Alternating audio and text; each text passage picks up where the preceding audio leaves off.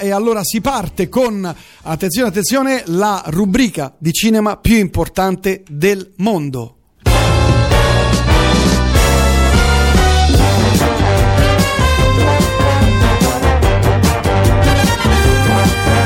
Cellulite e celluloide con e di Gabriele Niola. Come va Gab? Bene, Senti che voce brillante. eh, di, di diaframma, senti? Eh, se- sei proprio impostato Eh, eh, quando an- parli alle conferenze. allora, torni da Berlino e ti sei portato appresso il freddo. Eh sì, perché ho pensato che stavate troppo caldi Eh, e questo non era giusto. Ma sei un po' cornuto, diciamoci la verità. Se- sa- salvando la tua signora che è una santa donna. Sempre, ovviamente. ah, sempre. Santissima donna. Però insomma ti sei portato il freddo. Oltre al freddo cosa hai portato? Qualche gadgettistica? No. Allora, è Oh, stato Da quando non gli do più i 120.000 euro al mese inspiegabilmente è diventato un taccagno. Irri- iridescente. Iridescente.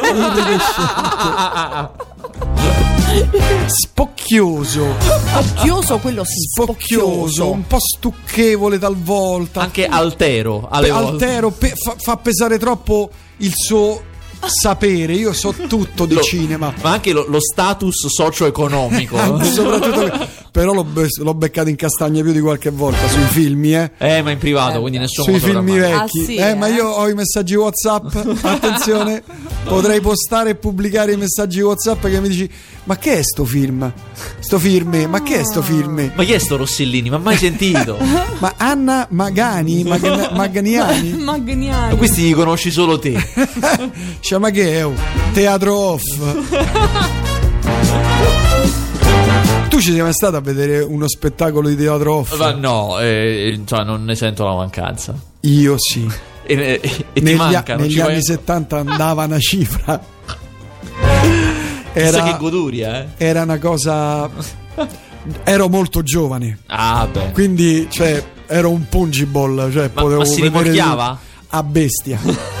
si rimorchiava negli anni 70 si rimorchiava a strapalla di cannone. Cioè, la vita era fatta solo per quello, capito? Per rimorchiare e ovviamente eh, fare cose. No, sporche, sporcaccione. Zozze. Zozze. Do- Per esempio? dopo aver cose zozze. Per esempio? Che ne so, sporcarsi tutto di Nutella. Però gli anni 70 sono stati veramente fichi, ma forse di più anche gli anni 80. Quelli sono stati drammatici. Quelli sono stati corri, corri, corri, corri, corri, corri, corri, corri, andiamo di qua, andiamo di là, andiamo di qua, giù, giù. Non a caso vidi per la prima volta un film che mi segnò. Anche i nani hanno cominciato da piccoli. Ah, è grande. Mi segnò per tutta la vita. Mai visto? No, mi manca, scusate. Riassumi È brevemente. un film di Werner Herzog su una, una- una colonia di nani che occupa il, il posto in cui vivono. Ed è. si rivoltano, si fa- rivolta, c'è una, ri- una rivolta. Ed è una roba. Dei un film incredibile. Con un finale pazzesco, poi. I nani che trombano, si drogano, fanno qualsiasi cosa.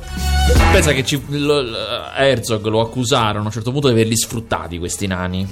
Siccome lui rigettava totalmente quest'idea, eh, disse che il, mm, non solo io non li ho sfruttati, ma nella vaga ipotesi in cui involontariamente io li debba aver sfruttati, per compensazione mi getterò in un rovo nudo. E lo fece.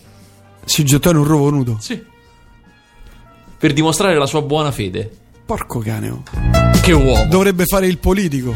Non se lo filerebbe nessuno. Uno così, netto così, Mamma insomma. Ma cristallino. non solo, lui una volta fece una scommessa che perse. Disse che se avesse perso si sarebbe mangiato una scarpa. E se la mangiò bollita. Ma- ma vattene, Prima va. bo- c'è, c'è il video. Prima bollita. Ma che cavolo dici? Per al- per al- a parte per disinfettare, ma poi per uh, ammorbidire il Ammorbidire. cuoio. Eh, certo. E poi col coltello e con la forchetta. Si mangiò una scarpa. Mangiò una scarpa. Penso che è incredibile. Non sta bene Come quest'uomo. cioè, c'ha uno stomaco di un cavallo. Anche lui era giovane all'epoca, eh, chiaramente. Eh, ma lui no- era uno strano, me so, eh, Ah, credo, beh. eh. Ma, no, ma, ma non strano perché è matto, strano perché è un uomo di una coerenza tale che a un certo punto diventi assurdo. Cioè, è troppo coerente. Eh, però, certo. Però che fascino. Lui e Kinski tra i due, mi sa che. mm, Eh, uno più tra, i, simpatico tra i due. mm. Una coppia messa in, fatta insieme in cielo proprio. Va bene, allora sei stato in quel di Berlino, qui arrivano Ma che bomba, chi sono e da dove spuntano? Mi scrive Giovanni, Giovanni, Giova. Eh, sono gli Avalanche, una formazione che tu non conosci perché, Perché sei non ignorante. sei, non sei fast. Eh, che se igno- ignori, purtroppo c'è poco da fare. Eh, iridescente, ma anche fosforescente. Ciao a tutti e Un due. po'. Ci Solo, saluta. solo al buio. Un po'. Ci un saluta. po'. Anche Cata di Frangente.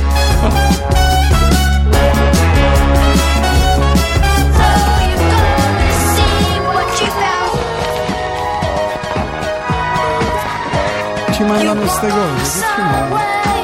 Che ci mandano?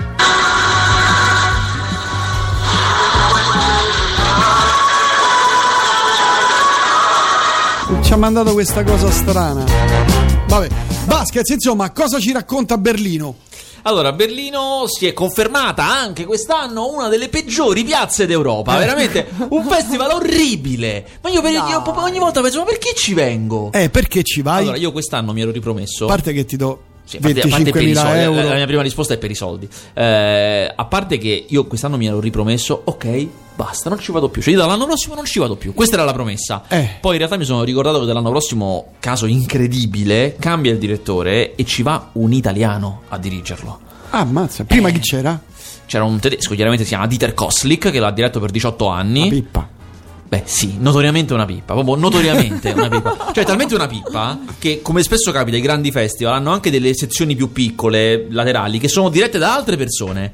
E quelle sezioni lì erano piene di roba figa.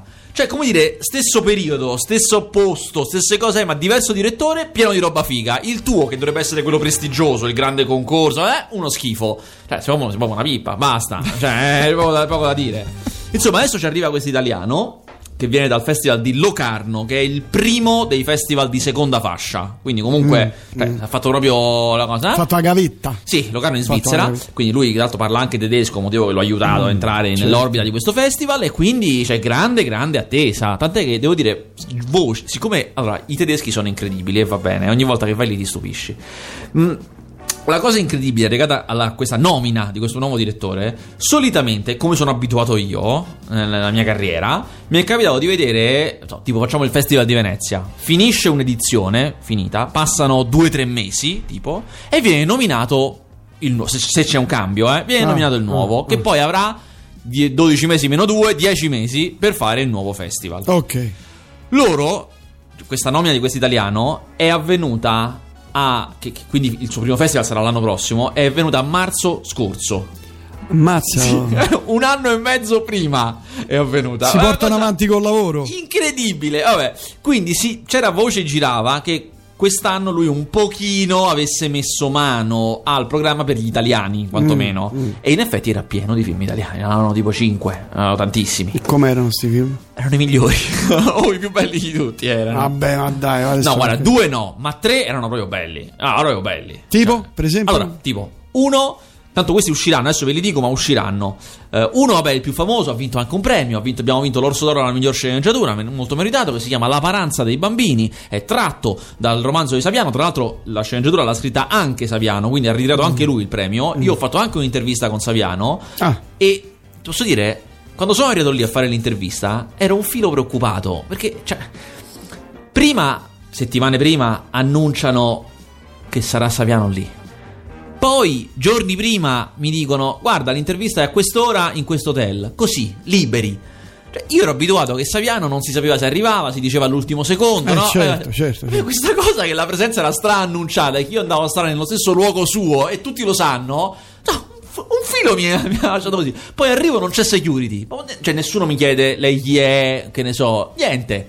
Come è normale in queste cose, ma non con Saviano presente. certo. Insomma, Ricordiamo che è sotto scorta per i sì, motivi che tutti sappiamo. Era un filo agitato questa. Cioè, quando sono arri- alla fine. Hai rischiato di essere sparato. quando sono arrivato, la prima domanda che ho fatto non a lui, ma a quelli che gestivano l'intervista era: Ma così? Cioè, niente scoglie? no, certo, tranquillo. Ah, no, sono tranquilli, tranquilli. Insomma, il film La paranza dei bambini è diretto da Claudio Giovannesi, che è uno di quelli che hanno diretto la seconda e terza stagione di Gomorra, la serie. Lui viene da film bellissimi, però diciamo meno noti. Lui ha fatto ehm, Ali agli occhi azzurri, ha fatto Fiore, che è un film stupendo. Però diciamo la cosa molto nota che ha fatto è, essere stato uno dei registi eh, della serie di Gomorra. Lui dice sempre che, nonostante eh, prima, i film che faceva prima non erano azione, non erano polizieschi, erano film d'autore bellissimi. Dice che lì ha imparato tantissimo. Cioè, lui dice con Sollima, che faceva un po' da mentore, Mm. sa, ha imparato tutto dell'azione, cioè proprio come si come si Sollima è dice, forte, mi proprio eh. forte. Infatti lui Tale padre, tale figlio. Forse pure, più- eh. pure bravo. Insomma, eh, cioè, è bello che uno che viene da un mondo che in teoria noi siamo sempre abituati a pensare che è lontano da quello del cinema commerciale, invece poi ti dice: No, ma guarda, la roba che ho imparato lì è stata pazzesca. Insomma, e quindi adesso ha fatto questo film che è un po'. È un po' Gomorra, nel senso che comunque è una storia ambientata a Napoli, non a Scampia, proprio a Napoli. Una storia ambientata a Napoli, una storia di malavita, e ha un po' quei toni, è inevitabile. eh, Cioè, a vederlo tu pensi, eh, sembra un po' Gomorra. Però è fatto per il circuito dei festival, quindi ha anche un po' un altro tipo di spinta, un altro Un, tipo un di taglio più. eh, come dire? più più sentimentale autoriale, anche se bravo, vogliamo. Una bravo, storia hai di tolto le parole di bocca. eh, cioè, po'. È una storia di bambini è il- la cosa è questa. Tra l'altro la cosa che stupisce è che sono bambini per bene, non di famiglie agiate, questo no, però per bene, famiglie oneste, mentre invece in Gomorra siamo abituati a sono tutti dinastie di delinquenti. Ehm, questo parte tutto da uno di questi che vede che la madre ha una sartoria che vede che arrivano a chiedere del pizzo a un certo punto. Cioè, anzi, lui arriva ad un'età tipo 15 anni in cui capisce che questa cosa che succede è il pizzo. E che è questo che li mette in difficoltà, che questi fanno gli arroganti con la madre, insomma. eh. E siccome già cominciano a fare un po' di piccole cose di mal- delinquenza piccolina, però insomma. Decidono di fare il salto di qualità, cioè cominciano a fare cose più grosse, fanno una rapina grande, si mettono in luce, arrivano i boss che dicono tu perché sei andato a rapinare il negozio mio, perché io voglio i soldi. Allora lavora per me, cominciano a lavorare per il piccolo boss e poi decidono di farsi la loro zona, quindi levare la zona a qualcuno, che è la zona dove c'è il negozio della madre di questo perché lui vuole smettere di chiedere il pizzo a tutti. Questa è la storia. E la cosa assurda è che eh, questi ragazzini sono una banda, non so, saranno 6, 7 di 15 anni, ehm, a un certo punto, siccome sono ingenui, pretendono, quando poi sono riusciti a cacciare tutti sparando, ammazzando, di continuare a fare la loro vita, cioè la ragazzetta andiamo al mare, cioè di fare una vita normale poi, no? E chiaramente questo finirà malissimo, ovviamente. Eh, il film, insomma, è molto forte. Abbiamo vinto il premio della miglior sceneggiatura. Poi l'altro, che invece è molto bello, si chiama Selfie. Ed è un film di un grandissimo documentarista italiano che si chiama Agostino Ferrente. Ha già fatto le cose belle. E che ha avuto una grande idea. Lui ha preso, ha fatto un grande lavoro per cercare queste due persone che sono al centro del documentario. Un lavorone veramente forte. Ha trovato questi due che vivono in una zona, sempre, tanto sempre a Napoli, zona diciamo disagiata di Napoli, margine. eh, però anche loro onesti, cioè non sono, eh, anzi sono, vivono anche questa cosa strana che loro sono, vogliono fare una vita onesta in un posto pieno di criminalità, insomma un posto terribile. Lui è andato là e gli ha dato a loro il cellulare, un cellulare molto evoluto, insomma un mega iPhone di quelli che riprendono bene, e, e li ha seguiti anche, per cui loro si riprendono da soli. Lui è, è sempre dietro, eh, che gli aggiusta, le fa le cose, per cui le riprese vengono bene, non è un casino come potrebbe fare una persona inesperta. Però loro decidono cosa riprendere, come, quando, le cose è. Poi lui incamera tutto il materiale, lo monta e crea un documentario, quindi ha un montaggio figo, cioè, insomma, è un prodotto professionale. Però quest'ibrido così Ma un documentario su cosa? Su quel sulla quartiere vita lì? di loro due, la loro estate, quest'estate in cui non possono andare in vacanza perché cercano di lavorare. Ma non riescono a lavorare, vorrebbero fare delle cose ma non ci riescono. È molto forte, è uno spaccato di vita di queste persone ed è, st- ed è strano che sia appassionante. Perché non accade. Eh, infatti pensavo quello, Eh, come non, mai? Come non accade niente, uno si dovrebbe annoiare teoricamente. Eh, ma in certo. realtà è talmente particolare la maniera in cui loro. Poi la maniera in cui, in cui questi due sono amici. Sono amici in una maniera molto fisica, carnale. Cioè, si abbracciano, si toccano di continuo. Cioè, proprio una maniera di comunicare molto fisica. Insomma, lontano da almeno quelli che sono. il- quello a cui sono abitato io. Quindi affascinante per questo. È un documentario veramente bello. Ripeto, si chiama Selfie. E l'ultimo assurdo, un vero talento scoperto questo. Eh, si chiama Ada Tulli, lei, è la prima cosa che fa in assoluto. Ed è anche questo stranamente un documentario, anzi non stranamente perché noi siamo bravissimi con i documentari, veramente siamo tra i migliori del mondo. Eh, ha fatto questo documentario su un tema incredibile, cioè che se mi dicessero a me fai un documentario su questo tema io non saprei neanche da dove iniziare a filmare proprio, cioè dove vado adesso? Vabbè, ma tu non sei un regista, non sei creativo, sei solamente No, dico, uno che, come dire, specula sui lavori degli Fa la altri, merda scrivendo cose terribili e quindi. Sei una specie di avvoltoio, diciamo, ecco. Praticamente il documentario è sulla maniera in cui il sesso a cui apparteniamo influenza la nostra vita. Che è una cosa che dici, ma cosa hai filmato, scusa? Eh beh, ma che, che ha fatto? Esatto, è incredibile. Eppure, te lo dico, quando- io quando l'ho visto non sapevo su cos'era. Ma dopo già 20 minuti hai capito, ah, ho capito su questo. È incredibile. Eh, allora, lei ha trovato, e la maniera in cui l'ha trovata è sempre rocambolesca, tutta una serie di persone, eventi, posti da andare a filmare, in cui emerge questa cosa. Esempio, la prima scena, tra l'altro poi è filmato benissimo, belle immagini. La prima scena stupenda, è una bambina, la bambina avrà 8 anni, filmata in primo piano frontale che guarda in macchina dritta, con una fotografia stupenda, mentre le fanno il buco all'orecchio. Le stanno facendo il buco all'orecchio per l'orecchino. Eh, c'è poi c'è il dottore che glielo, dottore, so, non so chi glielo face, credo un dottore perché ha il camice, che gli dice: Ah, brava, che bellina che sei. E lei, nel momento in cui si vede allo specchio col buco, sorride, dopo che è stata seria tutto il tempo. Poi stacco, eh, padri e figli, solo uomini, solo uomini, padri e figli, in un circuito dove c'è una gara di mini moto. Quindi anche qui, ragazzi, 10-12 anni. Eh, stacco di nuovo. Mm, ci sono degli adolescenti con un guru, cioè uno un po' più grande di loro, che ha so, 28 anni, fatti conto. Questi adolescenti un po' sfigati e lui gli insegna come approcciare le donne. In una maniera poi, tra l'altro, molto. Insomma, molto. La donna non deve dominare nella conversazione, dovete decidere voi gli argomenti, insomma, molto così. Poi ancora. Molto maschilista, diciamo. Sì, esatto. Coppie che si devono sposare, invece a cui gli dicono il contrario, in cui il prete dice alle donne: Allora mi raccomando, adesso è difficile perché dovete ricordarvi che nel matrimonio, quando l'uomo torna a casa, voi dovete accoglierlo, deve aver già preparato la cena. Eh, Le cose incredibili. Poi ancora, altra cosa ancora, donne che fanno aerobica all'ape- all'aperto con una- un insegnante, chiaramente, tutte con un passeggino davanti, cioè tipo aerobica con- per madri. E quindi sono sia madri, sia però vorrebbero fare delle cose, ma non si possono separare dal bambino perché ci devono badare loro. Insomma, è, cioè, è tutto così. Dura poco, dura 70 minuti, quindi un'ora e 10. Eh, veramente, devo dire, veramente forte. Tutto ripreso benissimo. Cioè, immagini di una qualità altissima, proprio belle, che ti dicono un sacco di cose e ti fanno pensare tantissimo. Ci sono delle famiglie, un raduno di biker con questi padre, madre e questo bambino che guardano dei lap dancer.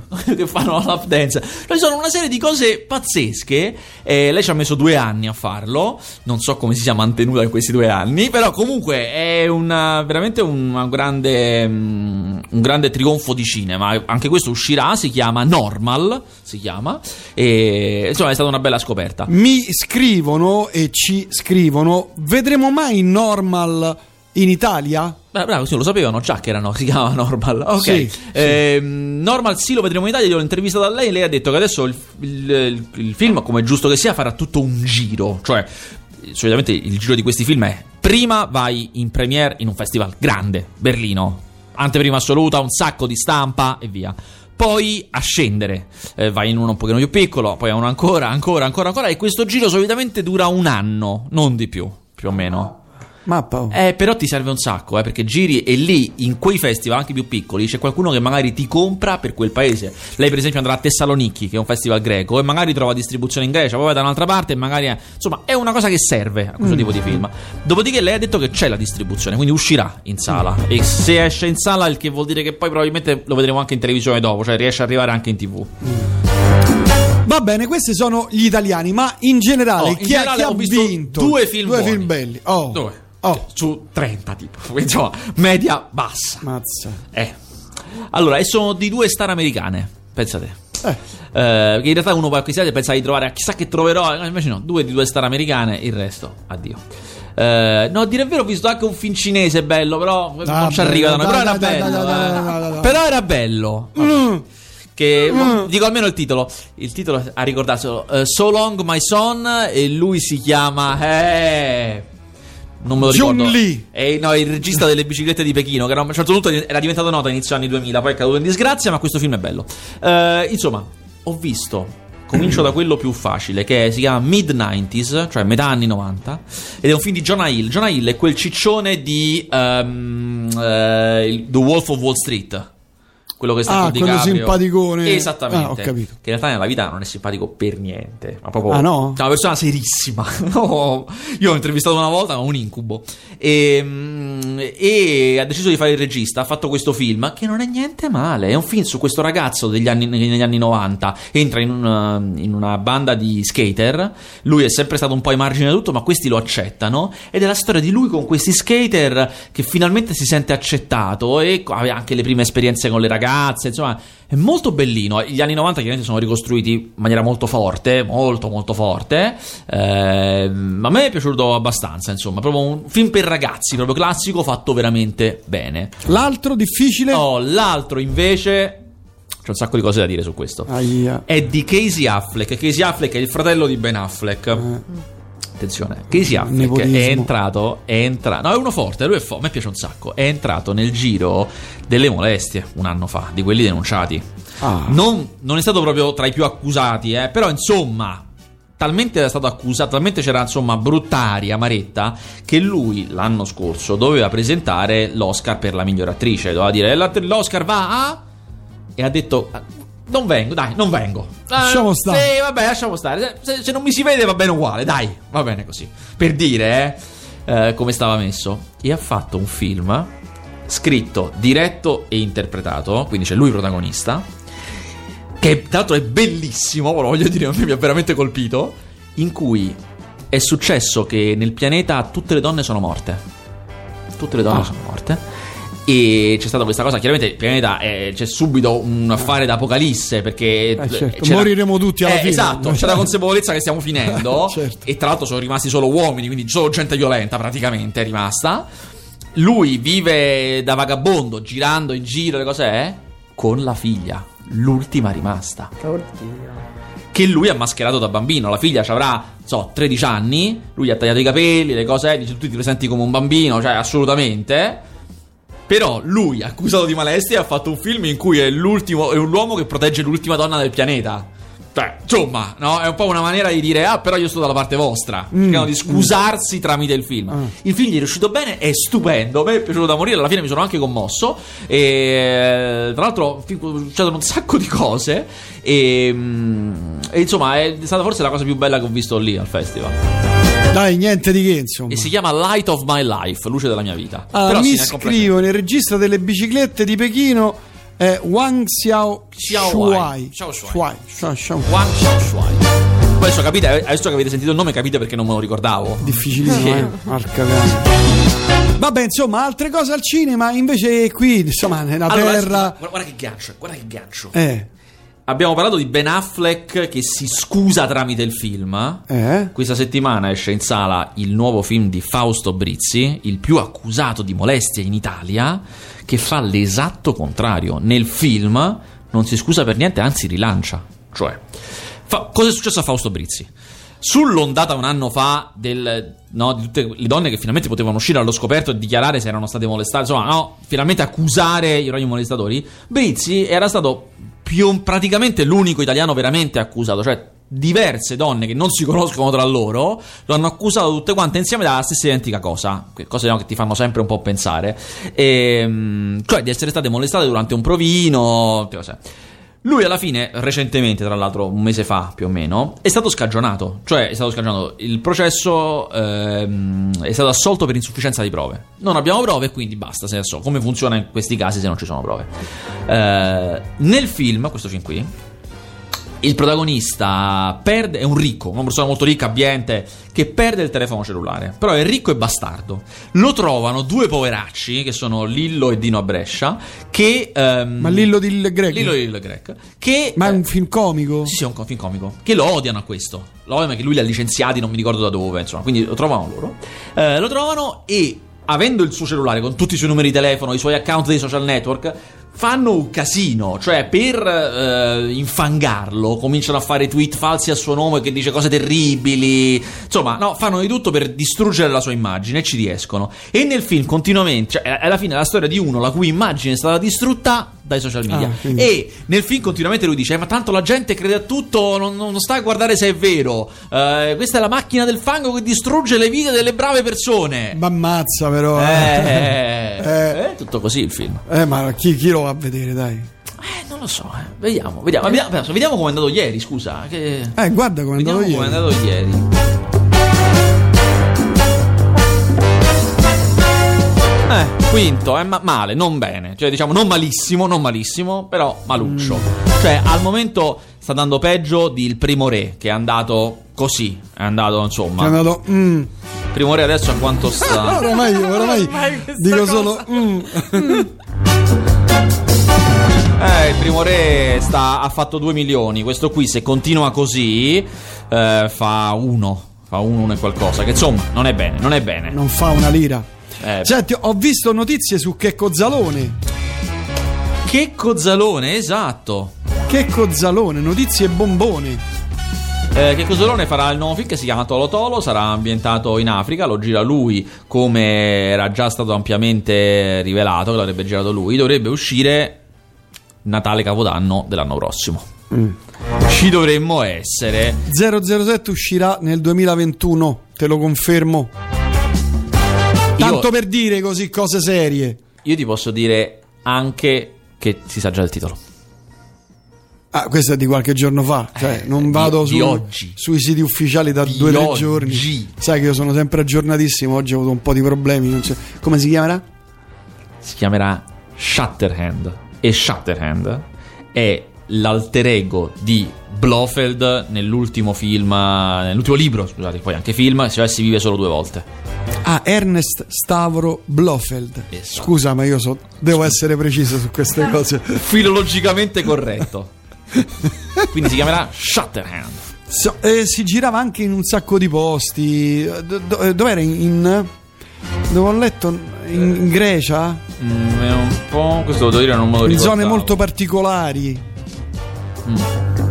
Devo dire, no. non Abbiamo so. letto qualcosa venerdì scorso, sì. Sì, Sira, sì, Sira. Ah, comunque no. di, no, di- di certo si girano a Matera. Gireranno a, A Matera, Matera, esatto. Sì. Sì, sì, sì. Ah, no, forse l'avevo letto io per conto mio. Vabbè, insomma, parliamo di film che escono questa settimana. Allora, questa settimana esce un film americano. Sono due film americani interessanti. Uno si chiama Copia originale, come molti dei film che stiamo vedendo in questi anni, perché è una grande tendenza dei nostri anni, è una storia vera, una storia vera rielaborata.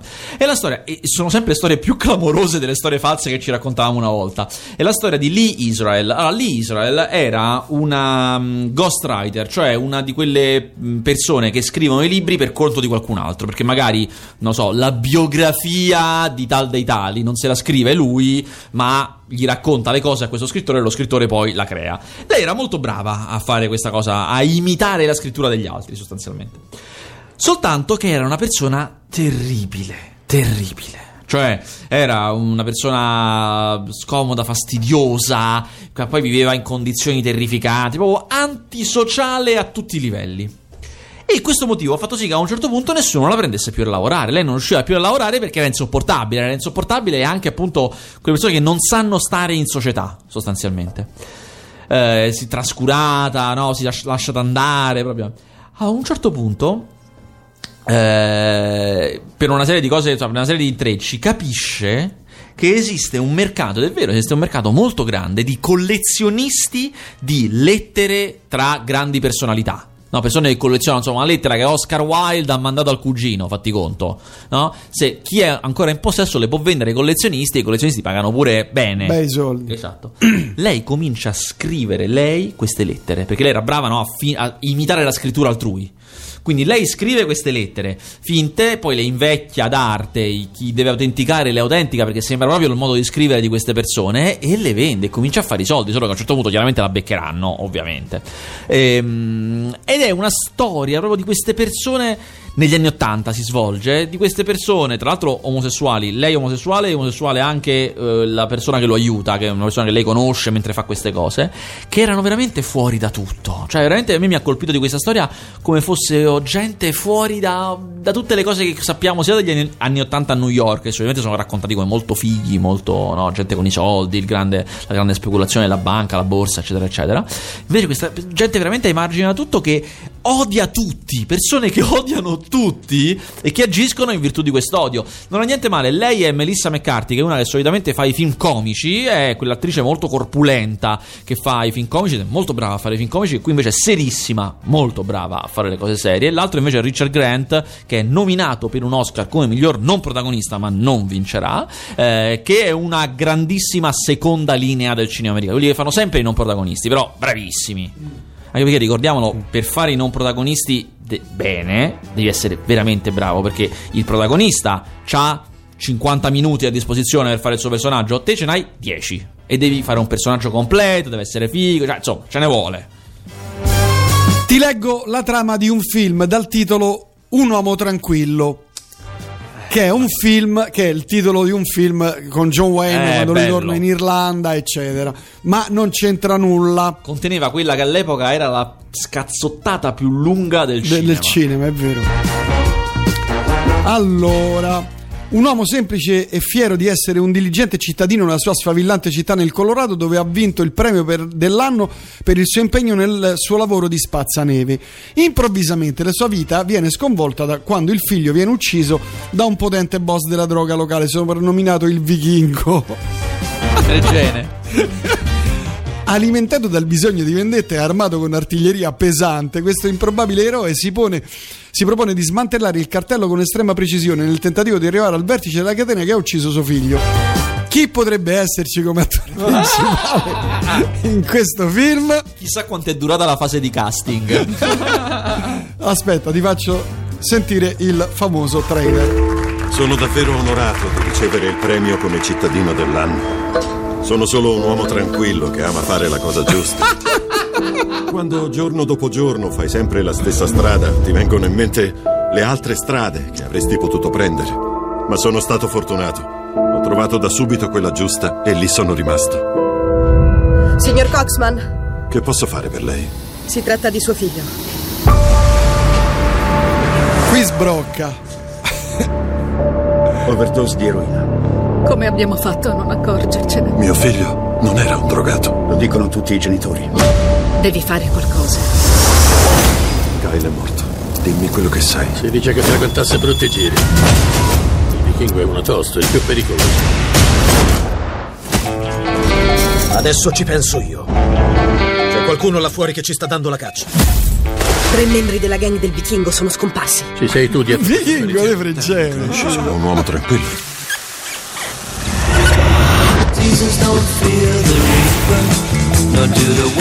Che stai facendo?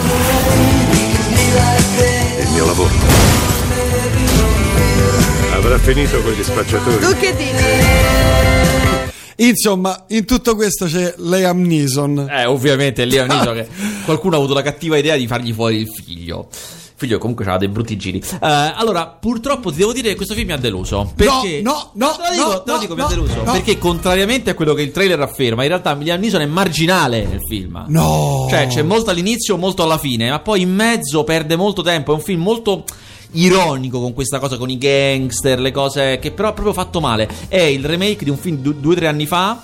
Che è un film norvegese, era quello. E lo stesso regista che aveva fatto il film norvegese l'ha rifatto adesso così in America. Si chiama Hans Peter Molland. Eh, il film a me proprio, devo dire, non- alla fine non mi è piaciuto. Non mi è piaciuto. Anche perché proprio non è. Liam Neeson, noi no, lo. lo, lo- Beh, guarda, in questa parte è ma, calzanti, cioè, ma non è questa parte, capito? Cioè, lui alla me fine. vendico è lui. Farà- me, me- farà- me vendico è lui. Farà fuori pochissima gente, non è uno abile, capito? Cioè, il trailer è un Ah, po' un po' ingannevole. goffo, esatto. goffo. E tu sei abituato giustamente a vedere A vedere- eh, Liam Neeson certo. fa fuori tutti. In realtà poi è un po' goffo, ci saranno arriveranno anche degli indiani a un certo punto, saranno- di- diventano tante persone, sembra un film degli anni 90, arrivano tan- tante gang che cercano di farsi fuori a vicenda, ci sarà un finale molto rocambolesco con un sacco di morti. Però lui si nasconde, capito, nel finale quando ci sono i morti, cioè però non è proprio quella roba lì. Mm. A me mi- non, non mi ha convinto. Ci sono alcuni momenti belli, alcuni che lui fa fuori con lo spazzane con il veicolo, il camion che spazza la neve. Però insomma, Cioè, non è come lo, lo conosciamo noi. eh, non è come Non Stop, eh, Run All Night, che invece a me mi erano piaciuti un sacco. O te- ovviamente Taken, eh, quelli là. Eh. che figli, mazza. Eh, sì, sì. Vabbè, niente, che delusione. Che hai fatto, Sira? Il livello non ne uccide tanti, ma che. che, che Così che si valuta- Lion Neeson è questo Cioè, oramai, questo è eh. stesso discorso dei videogiochi dei bambini che uccidono le, le, le persone. certo. Cioè, beh, C'è una grande differenza tra la violenza e la violenza simulata. La violenza simulata è niente, è come giocare con eh, i soldatini. uno pseudo psicopatico, quindi. Però è un attore, Ah, ma- eh, è finto. eh. Allora, qualsiasi cosa al cinema è Eh, sbagliato. sì, cioè, eh. Non ne uccide tanti. Ah, se vado a vedere un film di menare, mi aspetto che si menino. Eh, cominciamo, eh. Sono proprio maschi questi. No, non c'è niente di più bello che la lotta della sopravvivenza, che è una cosa che nessuno di noi avrà mai esperienza in vita propria, però in realtà vederla è fighissimo. Appena ricollegato oggi Prince in podcast del mercoledì adesso in diretta Grande Cinema, ma quanto ti si vuole bene. Capito? Copia e incolla un pochino moscio il film normal, mi dicono. Copia ancora no, per niente. Oh, che moscio. Già parlato del primo re, l'ho visto e mi è piaciuto molto. Ti Ah, allora, il primo re sta- incolla la poltrona dall'inizio alla fine. Riparliamo del grazie, primo re. Grazie Gabriele Niola. Ah, gra- pre- prego, prego, come Eh, se l'avessi porca fatto io il film. A me ci è voluto molto per girarlo, ma eh, tu l'hai visto? No, no, Eh, e ancora non sono riuscito ad andare al cinema. il primo re, allora, alla fine complessivamente è andato medio, diciamo, al botteghino. Però è piaciuto molto. Io non ho parlato quasi con nessuno a cui non sia piaciuto. Certo, è un campione un po', chiaramente, no? Cioè, solo le persone con cui ho parlato io. Non è che sia sto gran campione. Però, e soprattutto tutta gente di Roma, dove probabilmente il film ha fatto più che ad altre parti d'Italia. Però, eh, insomma, mh, il gradimento sembra buono. Eh, e soprattutto, ah, non ti, dico, non ti ho detto questa cosa. Non ti ho detto uno scoops. Uno scoops Oscar? che ho fatto io personalmente, di persona Ah, personalmente, da Eh. Berlino al telefono. Con chi io? Adesso, adesso lo saprai. Eh. Lo Scoops è, è ufficiale, si fa, cioè si fa, firmato, la serie tv del primo re. Si chiama Romulus. Ma dai. Sì, E chi la fanno in Italia? certo. La fanno gli stessi Catleia, che sono gli stessi di eh, Gomorra e Romanzo Criminale. Quindi verrà Ufficialmente benissimo. quelli che le sanno fare. Eh, certo, c'è il- Ma tutta in latino proto-arcaico pure la serie? Allora, è la, prima, è la prima domanda che gli ho fatto. Gli ho fatto, senti, però non è che si può fare il latino prearcaico, no? L'altro io ho parlato col produttore, solitamente i produttori sono quelli che non vorrebbero queste cose, cioè quelli che... E il produttore mi ha detto, ma guarda, ti dirò, ma perché no? Ha detto così. Ho detto, ma tanto, alla- onestamente, noi abbiamo fatto Gomorra. Gomorra sta sottotitolato in tutto il mondo e quasi in tutta Italia. Ma cosa cambia alla fine? Cioè, ve la siete vista tutta sottotitolata e vi è piaciuta, ma a sto punto... Lui dice, guarda, comunque io ho capito che l'ipotesi più probabile è perché lui ha detto, guarda, si può anche fare così. Noi la facciamo in latino prearcaico e poi mettiamo l'opzione it- Doppiata. doppiato. Chi vuole la vede in latino e chi vuole la vede doppiata. Che non sarebbe male, Ah, eh. va bene, sarebbe sì, male. mi piace. E dice che racconta. Ma perché non l'hai fatto con me sto scoop? Hai fatto con altro? Eh sì, ecco, eh, l'ho fatto con altro. Eh, Vedi? Vedi Sira? Non gli abbiamo dato abbastanza soldi a questo. Dobbiamo pagarlo di Io più. avevo detto che volevo un aumento. Io l'avevo detto. eh, Ah, ma no, tra- eh, no. tu ma- mi hai chiesto 50.000 euro al mese, ma come do li trovo? Non li valeva questo scoop? non li valeva? Ah, Allora, cioè. Possiamo minacciarlo, se no. Basta fare offerte, via con offerte che non si possono rifiutare. Allora, qui nella classifica c'è eh, al primo posto 10 giorni senza mamma. 10 giorni senza mamma, sì, un film Caruccetto. che è uscito, oh, ma insomma, è un film con Fabio De Luigi. La trama, la, ah, se io vi dico Fabio De Luigi e il, il titolo 10 giorni senza mamma, già avete capito la trama. Lui è uno che lavora, la moglie sta a casa, bada ai bambini. A un certo punto la moglie si stufa, decide di andare in vacanza e lui rimane con i figli a badare alla casa e farà un sacco di casini. Questa è la trama. Non mi ha divertito. No, proprio no. Vabbè, poi c'è il Corriere dei Mule che ho visto, bello. Bello, bello, bello, bello. Clint Eastwood, bello, Finale, solido. finale bellissimo. Finale Assolutamente bellissimo. sì. Alita, Angelo della Battaglia, è un Sì. cartoon. Che No, è un filmone americano grande incasso eh, di, di- scritto da James Cameron, diretto da Robert Rodriguez. C'è anche, pensa, per la prima volta in carriera Christoph Waltz buono. Eh, Buono, Christoph Waltz, se non ve lo ricordate, è il- diventato famoso facendo il nazista in Bastardi senza gloria. Poi ha fatto sempre il cattivo in tantissime produzioni. Qui invece è buono. Ed è ovviamente, come lui è bravissimo, è bravissimo anche a fare, a il, fare buono. il buono, eh, certo. Ho visto anche Green Book, bello. Bello, guarda, io partivo prevenuto perché Io pure, Green me- Book è mi un è film- piaciuto, mi è un piaciuto. film proprio classico che potete già capire com'è. La storia di un musicista eh, veramente esistito, Don Shirley, che decide, nero, negli anni 60, decide di fare una tournée negli stati del sud, quindi una roba insomma, pericolosa ufficialmente. Si prende come autista questo idolo americano un po', insomma, anche avvezzo alla violenza, perché vuole, eh? E quindi è un nero che ha l'autista bianco, il nero molto sofisticato, molto raffinato, il bianco invece insomma un italo-americano molto verace, quindi questo ribaltamento, e che dovranno girare, ci saranno varie situazioni, quindi molto convenzionale. Però, scritto veramente bene e interpretato alla grande. Eh, molto bene, Tant'è miseria. che è in, l'avevamo già raccontato, ma lo ripetiamo velocemente. È in corsa lui, l'attore nero, Mahershala Ali, che sta anche nella nuova stagione di True Detective, eh, per eh, miglior attore non protagonista. E probabilmente lo vince, molto accreditato, dovrebbe vincerla la statuetta. Mentre invece Viggo Mortensen, che aveva fatto tutta la campagna come miglior protagonista, non vince perché gli hanno segato le gambe. Gli hanno segato le gambe perché lui a un certo punto in un incontro col pubblico. Ah, l'avevi- l'avevi accennato, Un incontro sì, col pubblico ha detto. La frase è questa: eh, la frase è questa. eh, il personaggio che interpreto eh, è retrogrado, insomma, comunque inizia come razzista. pe- Pensate, lui dice ancora la parola negro. Il fatto che lui abbia detto in questa maniera la parola negro, anche se l'ha detta per dire un altro lo dice, l'ha condannato. Cioè, si è dovuto scusare.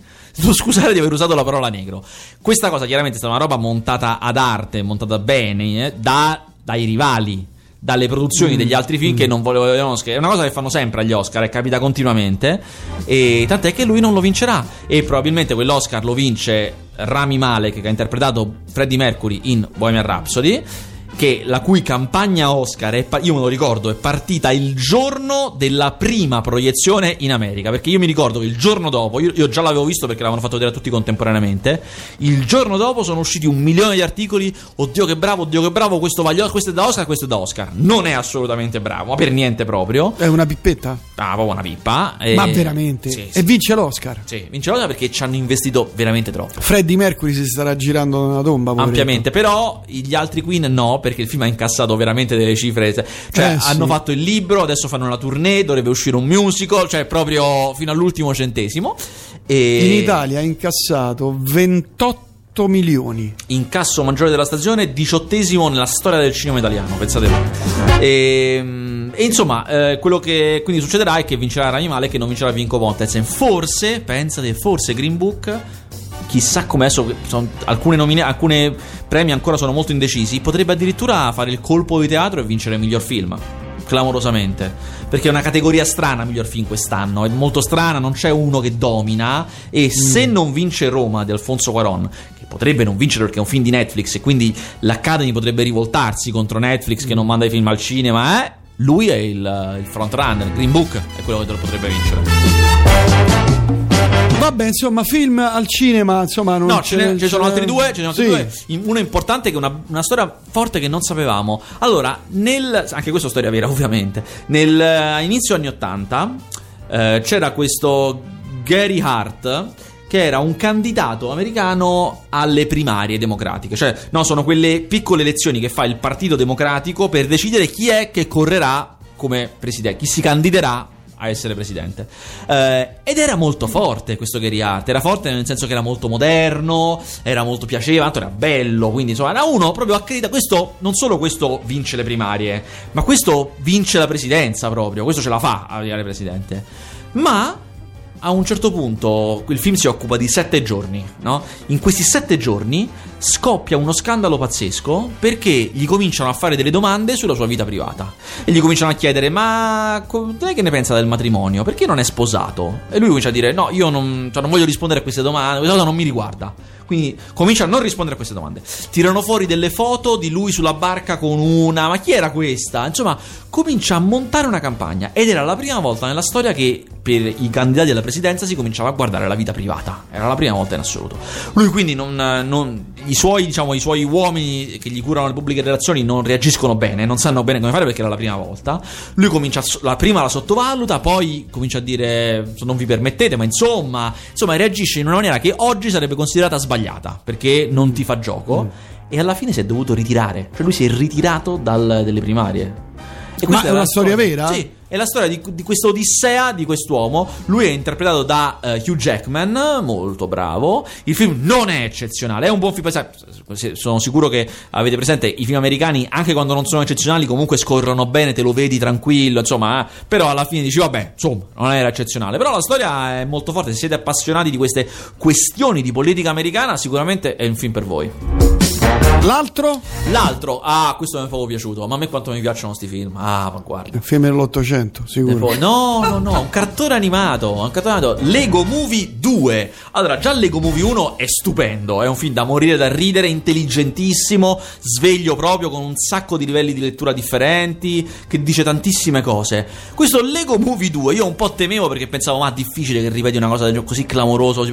Invece è molto bello lo stesso, innanzitutto è esilarante, esilarante di un umorismo particolare, quindi non esilarante come tutti gli altri, insomma, delle battute che fanno morire da ridere. Eh, anche questo ha due livelli di lettura diversi, cioè è la storia di questi personaggi Lego, ma tu a un certo punto cominci a capire che loro vivono la loro vita perché ci sono dei bambini che li giocano. Tu ovviamente non vedi i bambini che li giocano, tu vedi i personaggi che si muovono da soli come in qualsiasi cartone animato. Però è difficile spiegarvelo adesso in radio come e della forza del film. Tu lo cominci a capire a un certo punto che loro sono giocati da qualcuno. E nella storia accade che nella loro città di Lego, tutta figa, tutte cose, eh, arrivano delle creature strane che loro non avevano mai visto, che sono fatte anch'esse di Lego ma montati malissimo, e che cominciano a distruggere tutto. E dopo diversi anni loro, da che vivono in una città figa, vivono nel mondo di Mad Max. Sabbia, disperazione, gente distrutta. E, però tutto fatto in maniera chiaramente comica. E, e continuano ad arrivare ogni tanto queste creature che distruggono tutti. Alcuni personaggi partono e vanno a combatterle, non si sa dove e non tornano più. Ad un certo punto i protagonisti decidono: basta, ci andiamo noi. Prendono e quindi noi li seguiamo. Vanno, partono con una specie di astronave, vanno e finiscono in quest'altro mondo fatto di Lego che funziona all'opposto del loro. E tu capisci che è il mondo della sorella più piccola del bambino che giocava con loro. Perché i Lego sono usati in tutta un'altra maniera, da bambine.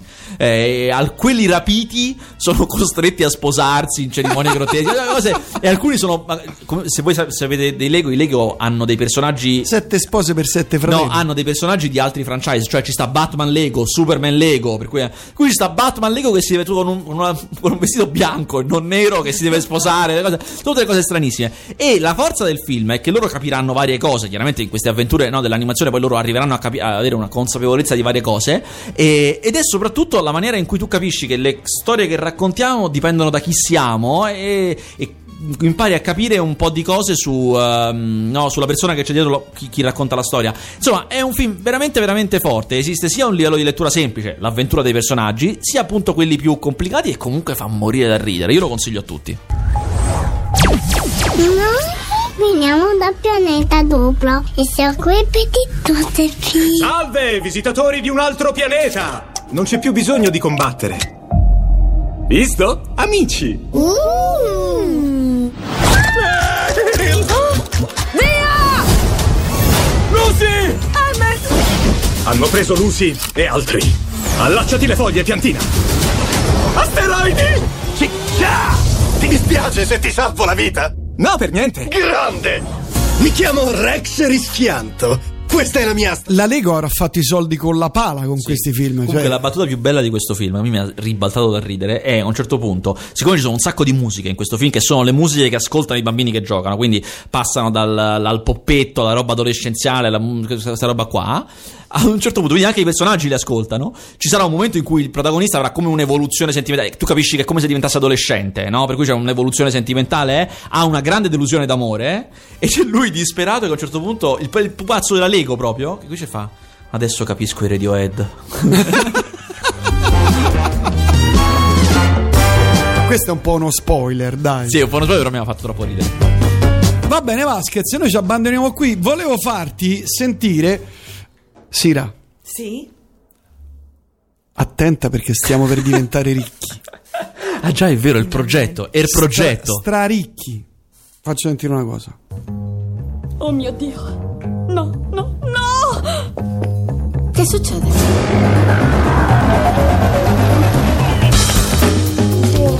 Sta arrivando. Avvisa tutti.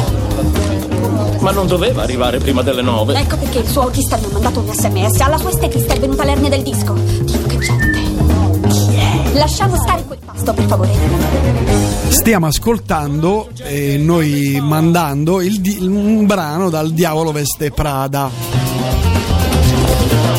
Eh, Entra lei. Scusa, vado- No, mi dispiace, Miranda, veramente l'ho confermato ieri sera. I dettagli sulla tua incompetenza non mi interessano. Dì a Simon che non intendo approvare la scelta della ragazza per il servizio brasiliano. Io l'ho chiesta pulita, atletica, sorridente, me l'hanno mandata sciatta, moscia e con la pancia. E rispondi sì per la festa di Michael Kors. L'autista mi accompagnerà alle nove e mezza e mi riprenderà alle 9.45 precise. 9:45 E poi chiama precise. Natalia alla Glorious Foods e dille di no, per la quarantesima volta no. Non voglio la da qua, voglio... Allora, Sira, a me è venuta un'idea pazzesca. Già negli anni quando uscì il film, il film è uscito nel, Il film nel è uscito- 2006. Sì. Già nel 2006 noi parlavamo del Diavolo Veste Prada, ma io l'ho soprannominato il Diavolo Veste Pravda. Pravda. Attenzione.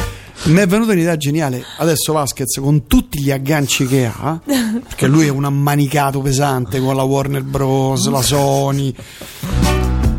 Facciamo il sequel. Nessuno ci ha mai pensato. E lo chiameremo Il diavolo veste Pravda. Geniale. Si svolge In Russia? In Russia. Cioè, praticamente il nuovo mercato della moda. il nuovo mercato. Ma Senti che genio che sono. Sono un genio? No, no, no, no, no, di, di, di, di, di, no, no, di, di. Allora, posso dirti, ti dico i dati del Diavolo Veste Prada. Eh. Quanto è costato? Così ti fai un'idea, no? Di quanto puoi Vabbè, spendere. vabbè. Ah, cioè, comunque potrà. 35 milioni di dollari. Spicci. Manco troppo, ma poteva andare peggio. Se Eh. pensi che il primo re è costato 8. Cioè, no, Eh, per ci dire. siamo. Sì. Quanto Pre- ha incassato, però? Ha incasato, vuoi in tutto il mondo o solo in America? Prima in America e poi in tutto il mondo. 124 milioni in America, quindi con un attivo di 90 praticamente. E totale, compresa l'America, anzi, anzi diciamo, e poi il resto del mondo, altri 201 milioni. Quindi tre piotte e mezza. Totale 3,26. A fronte di un investimento di 35. Lo vedi che ho ragione Vasquez, non abbiamo Guarda, bisogno neanche di dire- fare pubblicità perché eh, ormai il prodotto già lo conoscono. Posso dire? Sì. Di questi 300 milioni che ormai è scontato che guadagneremo, Sì. secondo me due terzi vanno a te. Perché è giusto. No, no, no, facciamo- È giusto così. Facciamo metà per uno, facciamo metà per è uno, dai. giusto così. Per me l'idea è buona, però. Allora, eh, Mary Era Streep bello quel però. Quel però era bellissimo. No, è carino invece. Meryl Streep è viva. certo. Re- recita ancora? Sì, sì. Posso dirti una cosa? Eh. Recentemente c'è stato Mamma Mia 2. Lei aveva fatto il primo, era stato un successo. Eh? E lei non l'ha voluto fare. Non lo so se ci sta a farlo. Non lo so. No, secondo Gli me diamo i so- quadrini. speculare in Russia. Quindi tu a- a- aumenti il budget, cioè non più 35 milioni perché. eh, Arriviamo a 50, se tanto ne prendiamo Ah, 300. vabbè, due certo, piotte- in effetti, che due te piotte e mezza, chi se ne frega. Stava a guardare il capello, stava a fare i pulciari per, per Meryl Streep. eh, No, in effetti c'hai ragione. Non potrebbe essere la ragazza che è diventata invece la. Ti è, spostata in Brava! Russia. È nato Ah, brava, è Figo! Bella questa Eh. qui. Guarda, 100.000 anche, Carino. 100 milioni anche a te. E Brava. andiamo. Ma Ci hai risolto il problema di Carino. Mary Streep. Eh, Emily Blunt c'è, Stanley Tucci c'è, C'è, c'è. c'è. Eh, Emily Blunt però è cresciuta molto, cioè Emily Blunt adesso vuole dei soldi, eh, giustamente, eh, e non può fare una parte marginale, devi dare una parte grossa perché sennò non ci viene. Vabbè, dai, quanto vuoi? Beh, no, è diventata un'attrice di primo livello. è diventata. 500 mila euro. no, 625 mila euro. vabbè, perché che ha fatto? Scusami, eh, fa- voglio vedere. Vabbè, ha fatto film con Tom Cruise, ha fatto, ha fatto ha Mary fatto? Poppins 2 che è andato molto bene. ah, vabbè. Eh, cioè, lei è un adesso che fa i ruoli da protagonista. Cioè, eh, Che ha fatto? La ragazza del treno, il cacciatore e la regina di ghiaccio. no, ha fatto, Ah, ah, Mary già. Poppins Sica- 2. ha fatto sicario, però. Pop- il mondo di Mary Poppins e basta. Insomma, chiamalo- chiamalo- chiamamelo e basta. Vabbè, dai, no, eh, non- qu- quanto gli dà? Ma no, più che altro lei vuole la parte protagonista. È difficile dirgli no, vieni a fare la coprotagonista. È difficile. Eh, per forza devi fare. Se no, possiamo fare che lei è la sua rivale in America. Quindi sono entrambi protagonisti allo stesso livello. Ent- entrambe protagoniste. Grande soluzione politica questa. Eh, è una grande piaciuta? evoluzione politica. È una grande evoluzione politica questa. Vedi, I- la fa- stoffa del produttore. I famo, i sordi. Secondo me sì. Ah, adesso scherzi a parte, perché non hanno mai fatto il- sequel, secondo te? Di un film che ha incassato una barca Ah, di eh, questo- soldi. ammetto che non ne ho la minima idea. Probabilmente non sono riusciti a metterlo insieme. Però devo dire che non lo so perché. Perché questi ci campano, cioè fanno 5, 6, 6, 5, 6 sequel, cose, eccetera. No, sai, bisogna sapere chi ha i diritti, ce lo vuole fare. Sai, è sempre complicata questa cosa. Non, non sempre Mm. è facile riuscire a farlo, anche se tutti lo vogliono. Quindi devo dire, non so perché non l'hanno fatto. Mm, mm. Vabbè, lo faremo noi. Quanto costano i diritti? Quanto, quanto, quanto vorranno? Eh, Quanto vorranno? Eh, questo devo dire, non lo so. Ammetto che non lo so. Un botto di soldi. so. Beh, sì, eh, quello sicuramente. Cioè, Due- loro sanno che tu li fai. Cioè, eh, 2-3 milioncini? Ma io credo di più. Di più? Però noi potremmo fare così. Noi gli diamo una percentuale dell'incasso. Ah, stecca, stecca para per tutti. Stecca para per tutti. Dice- dicevo, famo come a Roma. Stecca para per tutti. Noi ci abbiamo avuto l'idea, voi mettete il marchio, il là, eh? È la prima volta che mi piace una idea. C'è l'aria del successo, guarda. Com'è stato l'incontro con Matt Dillon? Mi scrivono. Oh, questi sanno vita, morte e miracoli di te. No, non l'ho fatto, non, mi- non mi Non interessava. Non mi interessava. però- Talent minori, non mi interessava. Eh, T'hanno spoilerato qua. Vabbè, Vasquez, ci vediamo venerdì prossimo, se tutto va bene. Senz'altro. Grazie e alla prossima.